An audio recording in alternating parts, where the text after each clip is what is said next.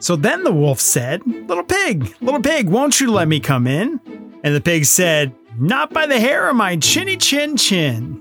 Well, you're really committing to the big bad wolf bit here, huh? Look, it's not my fault that you're a classic build your house out of straw kind of guy.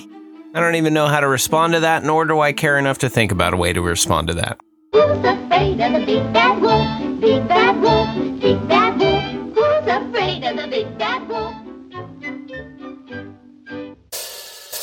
It's Second Monday. Welcome, everybody, to uh, the January 9th edition of the Pinpoint Podcast. I'm Max Crawford, along with Shel Winkley. Happy to have gotten some rain yesterday, along with minimal severe weather, saved some of our friends across our far southeastern counties. And of course, that rain came with a cold front. That same front has given us some wind out there, and uh, you likely heard it in the overnight if you were up even a little bit after about 10 o'clock. Wind really started to blow, and uh, the last round of rain that came as that front came through deposited some West Texas dust, probably some cedar pollen to go along with that too. It gusted through the overnight. We saw a couple of peaks upwards of 35 miles per hour. So here's the thing it's just getting started. Yeah, more winds going to blow here through the day, at least through the morning hours. I think that's when the strongest winds will continue. As the sun comes up, basically what it is doing is it's grabbing the winds from the low level jet stream above us that's racing somewhere between about 80 to 100 miles per hour. And it's pulling some of that down to the ground. It's mixing it down. So through the morning, we expect some wind gusts, your occasional winds, 30, 40 miles per hour after the sun really takes to the sky. This afternoon, by lunchtime, down around 30 mile per hour. Then as we get later into the day, into the afternoon hours, we're looking for winds to steadily fall. But again, some gusts, 20, 25 are not ruled out all the way through your drive home. And this is a cold wind. There was a cold front that came through yesterday. So at best, it only feels like the mid and upper 40s this afternoon. I think most of the morning hours will feel like the 30s. Daytime highs, we've got all the sunshine in the world, but we will be stunted to the upper 40s and the low 50s here for today. All right, Wednesday and especially Thursday are looking a lot warmer. After a cold start Wednesday, we'll try to get into the 60s. And then Thursday, that south wind ramps up ahead of yet another disturbance that's going to roll through. And of course, it's going to drag another cold front our way. But before that happens, Thursday afternoon might be kind of nice. Remember New Year's Eve where we got into the low 70s? I think Thursday is going to feel a lot like that. South winds, 5 to 15, maybe gusting a little bit more than that.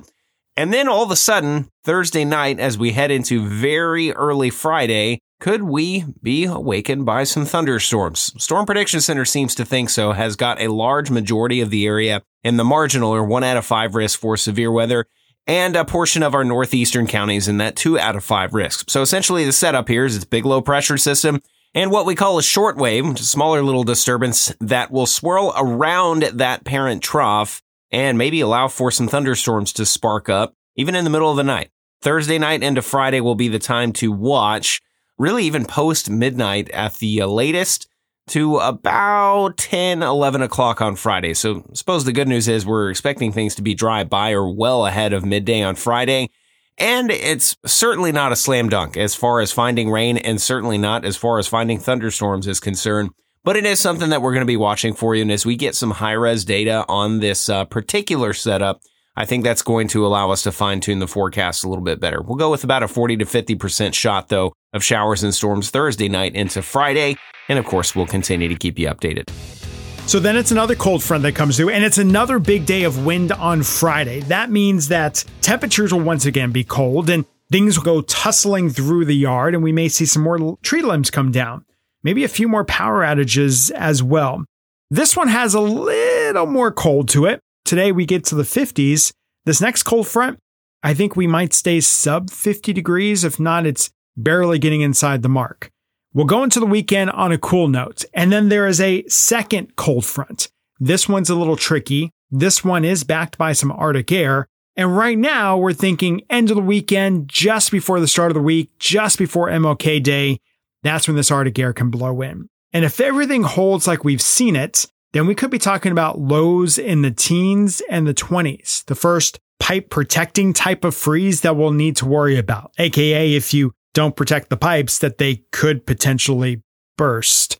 Again, that is something that we just need to start thinking about. It's not a locked in deal just yet when it comes to temperatures, but the signals are there and the consistency is starting to show up that I think it wouldn't be a bad idea if you start at least thinking about your preparations. And daytime highs probably can get just above freezing, but maybe not by much. Now, what about wintry weather? It is way too early to start thinking about that or even trying to take any of the data that we see seriously. But there is maybe a little bit of an overlap between that cold air arriving and some moisture. So we might need to monitor for some of that as well as we head into Monday. The good news would be if it is Monday, most of us are off of work and school anyway. And yeah, some of those social media posts you've seen floating around where we could have some wind chills in the single digits as well as the teens. That's not ruled out, but again, it's not locked in. Make sure you're taking with a grain of salt what you see from your generic weather app or those random weather pages you see on social media. And know that over the next several days, we'll be monitoring the data, not just one particular model run, but every bit that we can, and reliably bringing you a forecast as we get closer to what could be the coldest air we've seen since Christmas 2022. All right, friends, hold on tight out there. Forget the baseball caps, forget it all. Just trying to manage yourself in the wind. Is going to be a blustery one for you. Speaking of blustery, for Max Crawford, I'm Shel Winkley. We'll catch you back here on your next edition of the Pinpoint Podcast.